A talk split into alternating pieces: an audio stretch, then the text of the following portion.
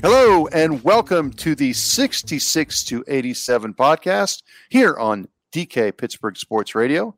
I am your host and moderator, Tom Reed, joined today by our fine Penguin writers, Taylor Haas and Dave Molinari. And we've got a lot to get to, including a divisional champion. Your Pittsburgh Penguins crowned as a divisional champs, a team that when this season started, uh, a lot of the experts were thinking the Penguins were maybe a fringe playoff team I know there was at least one gambling site out there that had Mike Sullivan to be the first coach that was likely to be fired this year. Uh, Sully made it through the season. The Penguins made it to the very top of the division. I know that they uh, the goal around these parts, as long as Sidney Crosby's still in the lineup, is to win a Stanley Cup. But Taylor, uh, that's a pretty good run for this team this year uh, to, to get through, to make the playoffs, and not only make the playoffs but win the division. Your thoughts? Yeah, I mean, looking back to the start of the season when when we were making our picks for you know who who was gonna, who were going to be the four playoff teams, I think you know I had the Penguins finishing fourth, maybe fifth, missing the playoffs, and I know a lot of people kind of had them on that kind of borderline spot, and for them to to not only win it after you know the expectations, but to, to do it in another year where they had so many injuries to battle through, it just it just I mean in, incredible. Dave, what's what stands out to you? Uh, we we've covered a little bit of ground here, but some of the things that stand out to you as far as the makings of this team that was able to to finish on top of a very competitive division. Well, uh, one thing that I think has gotten overlooked to some degree and, and possibly even overshadowed by the the Jeff Carter acquisition is you know some of the offseason moves that that Jim Rutherford made uh, mm. You know, some of the people he brought in, uh, Mike Matheson was not a popular acquisition when he uh, traded uh, Patric Hornqvist to get him. Uh, Cody Ceci's signing was not well received. Uh, you know, there were quite a few moves that that he made that I think have have certainly been vindicated by by the way guys have have performed yeah. this season. Uh, and also, I mean, the, the resilience that the Penguins showed in, in the face of incredible adversity. I didn't think they were a favorite to win the division to begin with. And if you had told me they would lose more than 270 man games in a 56 game season because of injuries, I would have been strongly inclined to pick them as as the team that you know, of, of the five playoff contenders that that likely would have uh, missed. Yeah, no, excellent points. Uh, uh, should have mentioned this at the beginning. We are going to have TSN analyst and former longtime NHL center Dave Poulin on the show. He's going to be talking about Penguins past and present. Uh, but you know, you guys, uh, the, the team got back on the ice today. I, I believe it was a an optional. Taylor, uh, can you give us some updates real quickly on some injuries? I know that obviously the goaltenders did not play in that. The two main goaltenders did not play in that last game. What's going on with them? What's going on with Malkin, Matheson, Tanev? Anything you can tell us there? Yeah, Dave was on the covered practice, but I okay. was on the the post game call, and and it, I mean every everyone skated. Anyone that could be in, like in question. Matheson skated, uh, Rodrigues, Tanev, um, Malkin, who there was some questions after the last game, and then Jarry and DeSmith didn't skate with the main group, but they did skate um, earlier in the morning with Mike Buckley, and and and uh, Jarry and DeSmith. Sullivan did say um, in the last practice of the regular season that both of them uh, will be ready for for game one of the playoffs. So so no concern with, with either of those two. And it would have been pretty crowded had they been out there because there were three other goalies on the ice. There were 13 skaters and, and three goaltenders.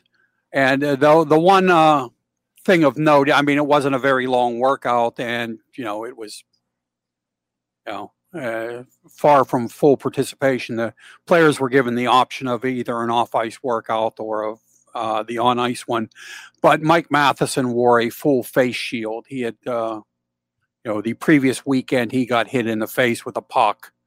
And uh, they're obviously trying to protect that injury. Whether you know whether that indicates there's a fracture or not is is hard to say. But that you know, the other guys who skated, you know, Tanev looked fine.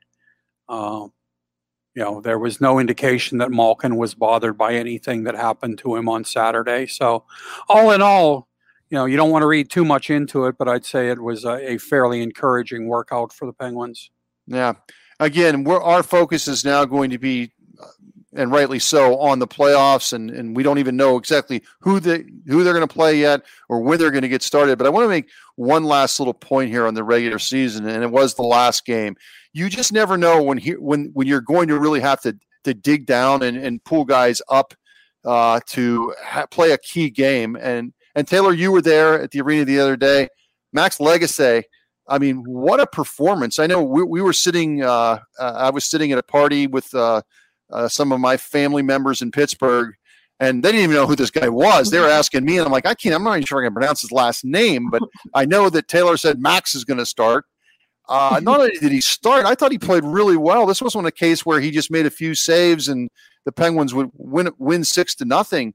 Uh, what did you make of that performance?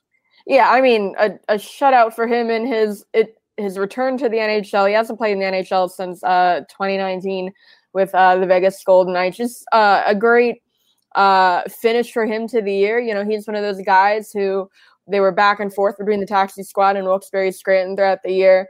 Um, really tough situation for for guys like that, probably especially for goalies, because you figure you know when they're on the taxi squad, they're really only out there with you know maybe like five guys and those taxi squad skates, so nothing close to like a game like you know situation. Um, he was down uh, you know, really infrequently in Wilkes-Barre. He only played nine games down there. So even like I, I, I watched him in Wilkes-Barre, but even then, like just nine games, I wasn't that familiar with him.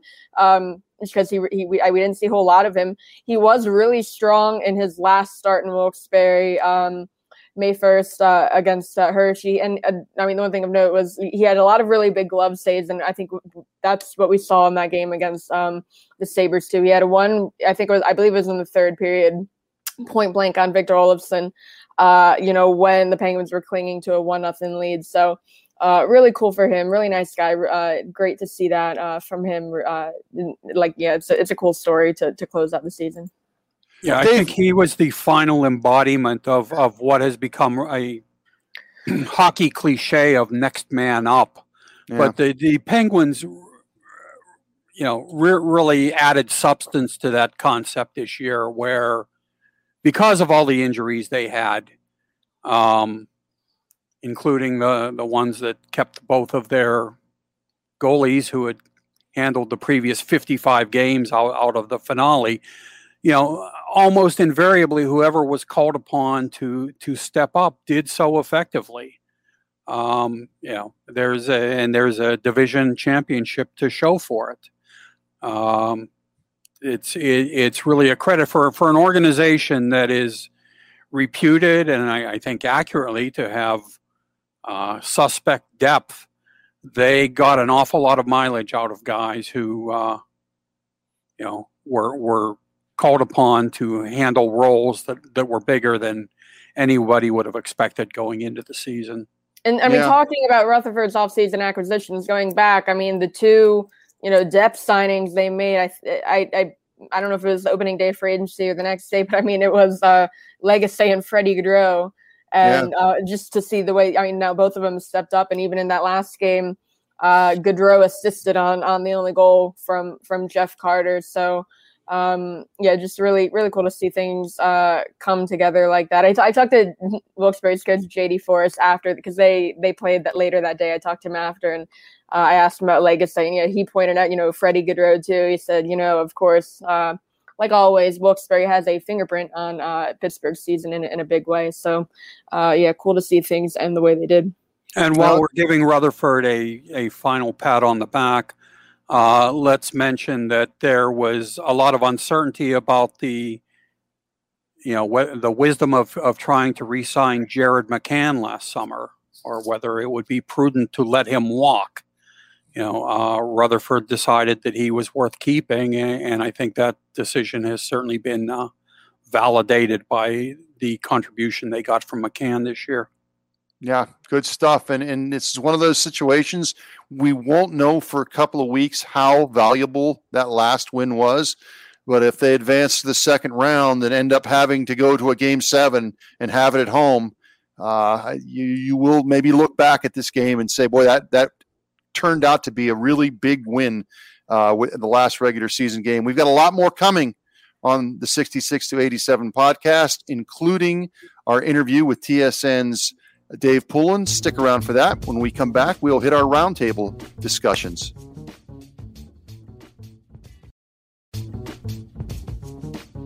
Welcome back to the 66 to 87 podcast here on DK Pittsburgh Sports Radio. Uh, okay, one of the things I'm interested in talking to you guys about is at the end of every regular season, and of course, every regular season for the last, I don't know, 50, I have lost track of how many straight years the Penguins have made the playoffs. Uh, but, but I always think it's a good time to kind of look and think, how did I feel about this team in the last couple years going to the playoffs? And I'll start. I did not think the team last year, and I never felt at any point that was a team that was going to make a very deep playoff run. Uh, I remember in 2016 when they won the cup, thinking they could win the cup. That team is so good going the, the way that they were playing at the end of the season. You guys cover this team, Dave. You covered it for a long time. I know you had a little bit of break here and there, but even those years, I'm sure you were following the team. Taylor, we'll start with you. Your thoughts in the last couple of years of how that you thought the team would do going into the playoffs compared to maybe how you feel about this group going in. Yeah, I mean, looking at the last two seasons, I I wouldn't say I was very confident. Um, I mean, I thought last year they'd at least make it past the Canadiens, and that didn't happen. Um, but I mean, I this is probably the this this is definitely the strongest team out of the last three years. Um, I don't know if I would. It's hard to say because you know a team winning the division it usually doesn't mean much in the uh, playoffs. I mean, what the last time the Penguins won the division was uh, 13 14, and that's the year that they blew a 3 1 series lead to the Rangers in the second round. Um, so, I mean, the division title didn't do them very good there. And what you look at the Capitals have, I think, won it every year since then, uh, or most of the years since then, and they only have one cup to show for it. So, I wouldn't. Uh, you know the division title doesn't necessarily mean they're gonna you know have a very deep run but just looking at I, the the depth this team has and the way they're constructed i think you know, at, at least this is the most confident I've been in them in the last three years. Dave, jump in there. Well, yeah. I mean, I thought that they would certainly beat Montreal in the qualifying round last summer, although you know that was a real wild card situation because sure, you know the season had been suspended on very little notice, and and teams didn't play for a few months. But I thought that the talent disparity between them and the Canadiens was great enough that you know the Penguins would be able to overcome that. Uh, obviously, that wasn't the case. Uh, the year before that, I don't know that I saw them as a cup contender, but I do wonder if the series that ended up in a sweep by the Islanders might have played out differently if the Penguins had won the first game on Long Island, which went to overtime. Mm. Um, you know, that could have changed the complexion of the series. At, at, that time, you know, the Penguins were not too far removed from from two Stanley Cups, and the previous year, I think they had basically run out of gas in the, in the second round yeah. against the Capitals after the the Cup runs the two previous years. So you know there was still a, a pretty good level of uh, of confidence, and I think if they had gotten the, the 1-0 lead on on the Islanders, you know, as I say, that that series uh, possibly would have would have played out differently. But I don't think that uh, you know, regardless of how round one went, that that the Penguins were going to be around for four rounds and win all of them that year. Yeah, yeah. I, I, I'm not sitting here thinking that they're saying they're going to win the Stanley Cup or even get to the Cup, but I, I do feel just with the, the and we, we touched on this in the last show, the balance that they can put out offensively. Now, again, defense is a different situation if they can keep the puck out of the net. And Dave, you wrote a nice uh, uh, talking point. Oh no, it was your it was your ten thoughts about the, the the the key, and I agree with you is is keeping the puck out of the net. But they do, I think, have the the kind of offensive balance and depth that they they should be able to score goals against whoever they play. Uh, it will be interesting, and I I think all of us can't wait for this uh, this little this little break to end here, and as we wait for the North to kind of get their act together and get finished up.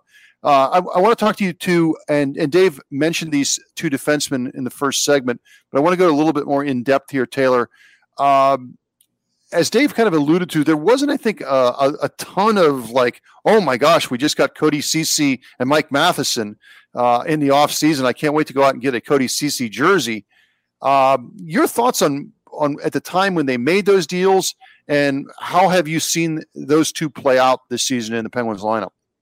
Yeah, I actually remember after they bought out Jack Johnson, seeing you know takes on Twitter from fans like, "Oh, now Rutherford's going to go out and do to some totally goofy like get Cody Ceci," and then that's what he did.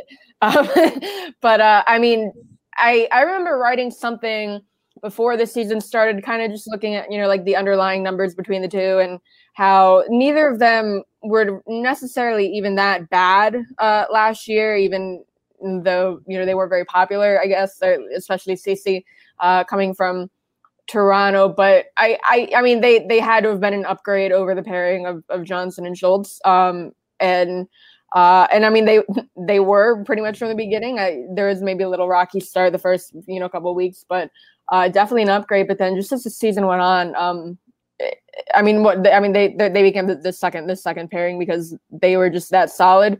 Um, and I I think I, I don't think we could have predicted it coming into the season, but it kind of creates a, an interesting um, uh, you know debate of you know now who do they protect in the expansion draft coming up because I don't think you know coming into this season anyone would have thought that you know Matheson or Ceci would have even been in consideration for one of those spots to be protected, but now it's like I I I wouldn't want to lose either of them uh, just because they've proven to be that that valuable. Dave, just uh, kind of your same thoughts on on on these two guys. Where your where your where your thoughts on they were at the beginning of the year, and how you've seen their seasons play out. Well, um, I mean, I really didn't see all that much of Ceci when he was with the Senators and with the Leafs. So, you know, I didn't have any firm opinion on him one way or the other uh, before they signed him. Uh, Matheson, I thought, was a worthwhile gamble. Um, you knew that, that there was a good chance that the Penguins' power play could suffer, at least in the short term, uh, by uh, losing Patric Hornqvist in the in the trade. Uh, but you know, Mike Matheson had done enough good things in Florida a few years ago that the, that the Panthers gave him an eight-year contract. Um, yes, that's that's quite a commitment. Yep. And you know, I I think that that the Penguins have gotten as you know the the Matheson that that they were hoping for. I think he's kind of a Paul Coffey light, where you know he keep he's capable of keeping things interesting at both ends of the rink, although not quite to the extreme on on either the good or the bad side as Coffey was. Uh, but you know he's an excellent skater. He has serious offensive uh, ability and instincts, uh, and I I do think they outweigh you know the defensive lapses that uh, creep into his game occasionally. Um, you know, I I don't have any reason at this point to to second guess my you know my early inclination that that the gamble that uh, Rutherford made uh, in executing that trade w- was worthwhile. You know, I think it's always interesting when you when you look at players, especially veteran players. Um, sometimes guys need a change in environment. I think Cody Ceci, who had, I thought was a pretty good player in in Ottawa, in Toronto, and, and I know the analytics community hated him. Right? Is am I correct on that one, Taylor? He was not a good analytics guy. It see, it depends uh, what numbers you're looking at. I mean, there are definitely some of you know that were bad, but um, the what I wrote, what I talked about, what I wrote before the season, like you know his isolated impact, it, it really just he he wasn't that notable notable positively or negatively on offense or defense. He was just kind of there. Um, but yeah, I mean, there are definitely some numbers that didn't make him look good, but um, I don't know. I think the ones that that matter, it, he was just not making much of an impact either way. Dave, I mean, to, to my point, sometimes guys just need to get out of an environment. Am I am I right? Sometimes just a change of scenery, uh, playing with a good team. Not that Toronto was a bad team, and you know the Panthers made the playoffs last year, but they, those two seem to have, have have a kind of a new lease on life in Pittsburgh. Oh, absolutely. I mean that's that's very much the case, and they're hardly the first two in hockey history to right kind of get their careers back on track when when they get a uh, change of venue. Um, yeah. And I mean, if anything, as as a pairing, I I think they've exceeded expectations because I think the Penguins would have been quite satisfied if they had come in and simply been an effective number three. Yeah. But instead, when the uh, I think it's it's safe to say that the Pettersson Marino tandem um, hasn't performed to expectations for a significant part of the season, uh, and so they they were able to be dropped down to effectively become the third pairing uh, because Ceci and Matheson played well enough to take take those second pairing minutes. And Taylor, do you think that helps? Uh, John Marino a little bit. You know, you always hear about the, the, second season for defensemen. Sometimes guys take a step back. Do you think uh, this will help Marino in the long run, as, as as opposed to if he continued to struggle the way he was struggling? And I, and I know he was playing on this offside for a while. That this will just allow him to get through this season and kind of will reassess where these guys are next year. Yeah, I mean Marino didn't, you know, really have a have a bad season. It maybe it definitely was a step back from his uh, you know, rookie season, but yeah, having uh Ceci on that right side, it, you know, if he does stick around, um I I I, I'd hope he would. Uh, should be good for him. You know, it just it doesn't have to be relied upon that much. That there's not that much pressure on him. And right. I think Marino has largely righted the ship. Sure. Oh yeah. You know, yeah. he had, he had a tough go early, but you know, I, I think he's uh, gotten back into a, a, pretty productive groove, and I would expect that he will, you know, get better in coming seasons. He is just a second year pro. Kind of yep. take him for granted now, but he still has uh, some learning to do. And I, you know, like most guys from Harvard, I think he's capable of learning. Yeah, I, I just think. Yes, I just think this was this this worked out perfectly. I mean, it, not only bringing those two guys in, but just letting just uh, just letting Marino catch his breath a little bit, as you said. He's second half of the season, he was fine, uh, and I just think that uh, I think that it's all going to work out for, for him in the long run, and I think this this will benefit him just a little bit going forward in his career. All right, last bit of business in this segment before we we move on with Dave Poulin.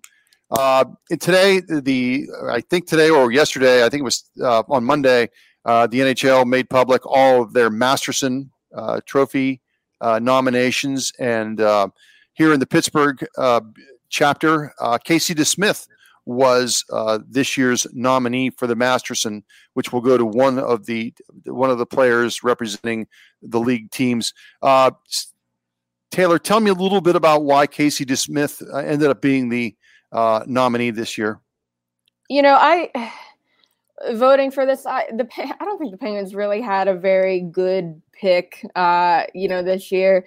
Uh, I mean, I'm looking at the voting right now, um, and it wasn't even close. You know, Casey DeSmith was was the runaway. Uh, with you know, he had seven first place votes. No one else had more than three, and it was Crosby after him. Uh, Crosby was, you know, the second place vote, and then Freddie, Freddie Gaudreau was the third place uh, uh, oh. in the voting. I know it would have been cool to see him win it too, but um, yeah, it just it's not supposed to be like a comeback player of the year award, but that's kind of you know why Smith had it, just because he spent the year in Wilkes-Barre last year, um, and then he came up and he did well.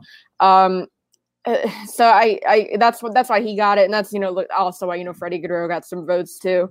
Um, I think if Freddie Gaudreau would have, you know, been around for the full season, maybe he would have uh, made a stronger case for it. But I mean, looking around the the the other nominees for other teams, I mean, I really don't think Smith has like a shot in hell of winning it or even being a finalist. Um, Oskar Lindblom is the nominee for the the Flyers. Sure, I think sure. he's gonna, yeah, he's gonna run away with it. Even looking at you know guys that came up from the minors like DeSmith did, like uh, Dustin Tokarski as the Sabres nominee. Like if you know, you're looking at guys to come up from the minors, like, or, you know, they, they persevered in that way. I think, you know, Tokarski's a better story than DeSmith. So, um, it, it's, I guess, nice for DeSmith, but I, I don't think uh, he's he's going to win the whole thing or even, you know, give any votes. Yeah, I should have mentioned this at the beginning. The the award uh, largely the, the the one word that you think of when you think of the Master Masterton is perseverance. You're persevering through either something that's happened in your career or in your life. Uh, with Oskar de Lindblom, obviously, his story is pretty well known with battling back from from from cancer. Um, or Dave, it becomes the older the older guys award. What Patrick Marleau for the Sharks, Chara is the, the Caps nominee, David Backes, sure. the, you know, uh, it's it's kind of either like a coming back from like a, an illness or something like Lindblom or uh, or like you were bad last year, now you're good this year, or, or you're just kind of it's it's such a weird award. Yeah, and DeSmith has certainly uh, he has certainly waited for his chance, Dave.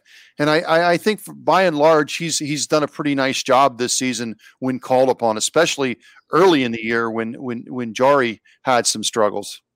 Oh yeah, very very much so. I mean, uh, DeSmith uh, executed his role as as the backup goalie very well. But I mean, when it when it comes to the the Masterton, um, you know, coming back from Wilkes-Barre is impressive, but coming back from cancer, yeah, uh, is, is, a few notches above that. So, I mean, I, I agree. It's difficult to uh, to see how anybody is going to finish ahead of Oskar Lindblom, and uh, you know, we hope that uh, Oskar Lindblom is is the last NHL player who ever has to come back from cancer. Yeah, it was cool. I think, that, I was going to say, I think, I think, you know, Lindblom is going to win it. Uh, for the other two finalists, um, I, I just go with Marleau. I mean, because he, he did set, you know, the, the games played record this year. And, uh, but, uh, I mean, even looking at other goalies like Jack Campbell with, uh, Toronto and just the season he had and the, the run he went on. And he's a guy that, you know, wasn't, was at the minors not that long ago, not last season, but, you know, the season before that. Um, there are, you know, some, some good stories looking around the league. Uh, it's so I mean, it is a good year, I think, for the for the Masterton. I just think the Penguins didn't have an especially great candidate this year. Well, I, I last thing on on on Lindblom, it was it was cool. I think it was I don't know if it was Saturday. Those pictures circulated of what he looked like a year ago when you know because of uh, the, rate chemo and radiation, he had no hair, and now he's got that. He's got his usual thick uh, thick blonde hair again. So yeah, that, that's a really good story. But again, Casey DeSmith is 29 years old you know, the, a lot of, usually when you have a 29 year old backup, that means he's probably played for years in the NHL and just has bounced around. And I think he's played pretty well. If, so let me ask you guys this: if if for some reason Jarry were to get hurt or had a a couple of bad games, and well, when you say a couple of bad games in the playoffs, that usually can get you bounced. But what is your level of confidence in Casey DeSmith having to play a playoff game if he's pressed into service, Taylor? I don't know. I mean, he he did have you know some some good runs throughout the season, uh, but I mean, if he if they have to turn to him as the number one, just I, temporarily, if, if if he has to do a Frank Pietrangelo, if he has yeah. to play one or two games, uh, you, uh, again, you never want your backup to play because yeah. that means something has happened to your starter. But could he get you through a game or two in the playoffs? Yeah, I mean, I, I suppose he could. Uh, again, I, it's not something that I'd. I think that you know they. It would be good if they had to turn to him for an extended period of time, but um, he's he's certainly capable of you know keeping them in it if he if he had to come in for you know a game or two. And Dave, we've seen this. We saw this a lot last year in the playoffs. Teams having to, again, maybe like you said, it was a bizarre wild card type of year, but we've seen this in recent years where teams you end up using both of their goalies and not just a game where they're getting blown out six to one. The guy plays 18 minutes of mop up time. We've seen teams use both goalies in the playoffs the last couple years. Your thoughts on if DeSmith could give you a game or two along the way? Oh, I, I think he could. I think they would prefer to avoid a situation where he had to. But you know, he's shown this season that he he's able to get his game to a pretty high level, but he is the backup for a reason. Right. Um, and you know, in today's NHL with the salary cap, you're probably not going to be able to afford to have two guys who are capable of being number ones. You know, even if you're able to find and develop them, you're probably not going to have room on your payroll for them. So, you know, I, I think Casey DeSmith is as good a backup as the Penguins could hope to have uh, under these circumstances. Yeah. All right. Good stuff in the roundtable segment. When we come back on the 66 to 87 podcast, we will be joined by TSN analyst and former longtime NHL center Dave Poulin. Please stick around.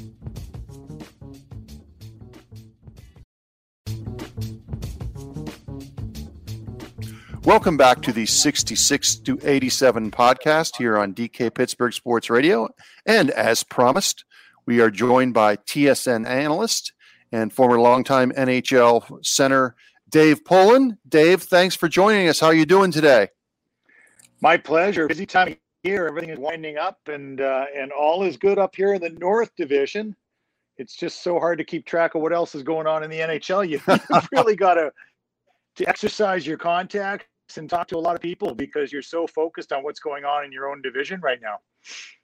Right, Dave. One of the reasons we wanted to have you on here, and and and and probably some longtime Penguins fans don't want to hear it from from the hero of Game Seven in in 1989, but but you do such a good job covering the league, and also you have a kind of a unique uh, situation in the fact that you were a a teammate of Ron Hextall, and uh, you also, I think you, if my memory serves here, you were Brian Burke was your agent, and then you ended up working with Brian uh, Burke with one or two uh, franchises, correct? Yeah, Burke and I go back a long way. So he was my agent from '83 through '87 uh, when he left the business, and then we worked together as well in Anaheim when he was a general manager. I worked as a pro scout for him, and then together with the Leafs for five years. So we have a long, long history. And of course, and I played together in Philly, and we would have first met um, probably at the '86 training camp, and then became teammates, or '85 training camp, and then became teammates the following year, and and had a real good run together in Philly. So. Um, and and two guys I've kept in touch with, and close touch with along the way. So both very good friends and longtime acquaintances in the business side. Uh, Dave, the last time I talked to you was for we were doing a, working on a story on on on Hexy, and I think uh, everyone around the league was wondering how this partnership was going to work out uh, with with Burke. Uh, you've seen it now. That them play out the season, they end up uh, winning the division. Uh, what are your thoughts from having known both of those guys of how you think that's gone so far? I'm not surprised at all that it's worked effectively. And, you know, I, the one thing about Brian that I don't think maybe from the outside you'd appreciate as much as from the inside is he does do your job. And, you know, I worked, albeit in a different role with him. He was the general manager and I was the vice president of hockey operations. And so we worked closely together. And I ran the American Hockey League team, the Marlies. And, you know, Burkie, he, he is great at staying in touch, um, you know, great at communicating, but lets you do your job. And ultimately, he, you know, he'll opine certainly and he'll weigh in, but he lets you make the decisions. And and and I think that's you know that's a perfect fit for Ron. And, and also, as you well know with Burkie, as you witnessed in the brief time he's been in Pittsburgh, um, he likes to be out in front, and he you know he enjoys the public. He enjoys that part of it, the public speaking part of it, and the connection part of it to the community and all those things. And that allows Ron to basically just focus on the hockey side. So not a surprise at all to me, guys, that that they're, you know, that they have and I'm not, you know, they didn't know each other that well when they got together. They never worked together and but a lot of respect for each other and knowing each other from a distance and and uh, I'm not surprised at all that it's worked out effectively in Pittsburgh. Dave, uh, at the trade deadline, there were a lot of moves made. Of course, the Taylor Hall move was a big deal. Washington made some trades. Uh, one that may have flown under the radar a little bit just because of his age is Jeff Carter coming here into Pittsburgh. Obviously, a guy that uh, Ron Hextall very well do very well from his time in Philadelphia and LA. And I think people, at least around Pittsburgh, think that deal has worked out pretty good. I know, again, your focus is on the North Division, but what have you thought of Carter in Pittsburgh? Well, he's been a terrific fit, and you know, for all the right reasons. I mean, I think he fits in perfectly. You know, he's been in spotlight for a long time in LA, and he slides in now behind Malkin and Crosby, and sometimes beside them. But there's some numbers that I think of when I think of Jeff Carter. So on the acquisition side, I look at him, 36 years old. I don't have an issue with it all. And you know, I mean, the guys do such a great job of staying in shape and you know you're watching guys play longer than they played in the past. I think my last year was in my 37th year and i think there were only a handful of guys that age at that point. But with everything available to you now staying in shape is certainly a much better option than it was back then and to an elite level. Um, but the numbers that stand out to me are 120 and that's how many playoff games he played and 39 and that's how many goals he scored in those playoff games and two and that's how many Stanley Cups he's won. And yes, they have guys who've won multiple cups in the core, but to bring someone in who's won them somewhere else, I think adds a little flavor and a little bit different leadership aspect and certainly different experiences in those playoff runs with LA. So it doesn't, you know, I mean, I look at him as a as a very a smart deadline pickup, but not an overly surprising one. Hexy having worked with him and won with him before, and you know, and, and don't forget he was in Philly with him as well. So prior to going to LA, so when guys have a long history like that and a long history together of success, wanting to get back together on both sides is just natural. Dave, do you think these Penguins have a long playoff run in them this season? You know, I, I think they could. I'm not as confident in the goaltending, I don't think, as I was, you know, the last couple of runs they had. I mean, don't forget, you know, they won two cups in a row, you know, fairly recently. And people think that's a long time ago, and it's not. And and then obviously Sidney has and, and, and those guys that were around that first time around have that cup, you know, um previously. So three cup runs. And I think people try and draw parallels and say, okay, well, you know, what are the parallels then? At that point, their defense wasn't seen as being, you know, a deep enough team to make a cup run. Um, but they're back to health now and they look pretty good back there. Um, and the goalies have played very well. But having a Marc Andre Fleury, and even though he wasn't the central figure the entire run in both recent cups, um, having him there, I think, is a difference. So I think if the goaltending holds up, and you also look at teams that, you know, they've kept the mileage low on a lot of guys this year, and and that's a factor. You know, guys that haven't played the full complement of games, even like Malkin, when he gets back and and he's healthy now, and and the mileage is low during the year, that's real danger. And I just, you know, I look around and I look at that division specifically, and they've got you know three of the four playoff teams are cup winners within the last decade. And they're all senior cores that are trying to make the run. Obviously boston the longest back to 2011 but you know the cores of each of those three teams are still in place. And you know and, and the senior guys know that this is going to last forever in washington and boston and pittsburgh. So I think it's a really intriguing, intriguing playoff grouping, and you know, and how it plays out um, is going to be really fun to watch. Uh, Dave, you as you noted, your your focus is primarily on on the North. But is there a team or two that, that stands out to you as a, as a favorite for the Cup? And do you think a, a team from the North, uh, the Leafs or uh, Jets or Oilers uh, are are capable of, of seriously uh, making a run this year? Yeah, I think it's it's so wide open to me in, each of the four divisions. And if I, if we start in the West, I've liked what Vegas has done all year, and you know Colorado is a threat. I think St. Louis is really dangerous, and just exactly what we had talked about. You know, they're a team once removed from the cup, but eh, Craig Berube did a great job coaching that group this year because they were all banged up all year long and they, they weren't getting the goaltending they got from getting the first time through, but they sort of came together late. and so that's the West. I think is going to be really tough. And Minnesota is arguably the the least team that anyone knows anything about if you're not watching them every night. And and they've had a great year. And then to me, the Cup favorite is still residing in Tampa Bay. Um, boy, oh boy, talk about getting two guys back injected into your lineup and Steven Stamkos and Nikita Kucherov. You know, and I talked about some of the Penguins with lower mileage. Well, Nikita Kucherov hasn't played all year. How fresh is he going to be in this playoff run? Um, so that's going to be a really, really fun division, and and almost along the lines of Minnesota, I put Carolina as as another really good team that people just don't know a lot about. And then up north here, uh, Toronto has to be the favorite, guys. They just do, and yet their goaltending, you know, is is still a question. Jack Campbell had a great year, a phenomenal year, but it's the first time he's seen a starter's role at 29 years old.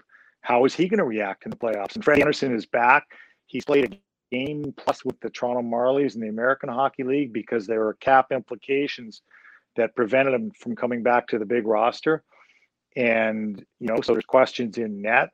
Um, Charles questions in net with Carey Price. If he comes back and healthy, he changes the scenario. And Pittsburgh hit a stumbling block at the exact wrong time. Now, the team I haven't mentioned arguably has the two best players in hockey, Draisaitl and Connor McDavid. And so if you break down each of the four divisions, boy, oh boy, you can make arguments for a lot of teams. But for me, I still think Tampa, you know, from where I sit, because of what they've been through, because of the depth they have, it still has to be a favorite. Uh, Dave, we'll get you out here on this. Uh, you know, we're talking obviously about the Penguins' chances here and now, but you certainly had a chance to see uh, uh, the first uh, iteration of the Stanley Cup Penguins coming together in the late 80s and the early 90s. Again, you played uh, with that Philadelphia team, that memorable 89 series where you end up scoring the shorthanded goal that ends up being the game series clinching win. But I'm wondering, as as you guys left and you were moving on, did you guys did you have a sense of how good that Penguins team was going to be. And then, of course, you end up playing them in 91 and 92 as a member of the Bruins. Um, we did. We did for sure. I mean, we knew what we were in for going in, and we'd watched Mario from day one, and you knew how special he was. And you're right. I was a big part of those of those cup teams uh, playing against them with Boston, and even even the next year I was part of the Washington group that that knocked them out in the first round. So I was kind of on the front end, on the back end, and both cups in between. Yeah. Um, you know, in, in all those years. But boy, oh boy, you, you just knew how special Mario was, and you were watching the pieces fall all around him. And, you know, certainly was in that and on defense, and the power play was such a weapon. But they were so great around 66 and everybody on the ice was better because of him. And you know, I, I, feel so blessed to have played as much as I did against both he and and Wayne Gretzky, and that you know, two of the greatest players in the history of the game. They're certainly on everybody's, you know, single hand in terms of the best players. When the arguments start, those are great arguments to have. But I saw them both, you know, through their entire runs. And oh. one of my favorite stories from '89, guys, um, after before game five. So it was two two in the series, and we're at the Westin Hotel down downtown, and and um, I've told the story. So stop me if I've told it to you. Have I told you this? Tom, or, no, um, no, you told it to me, but we, but go ahead. This is a great story.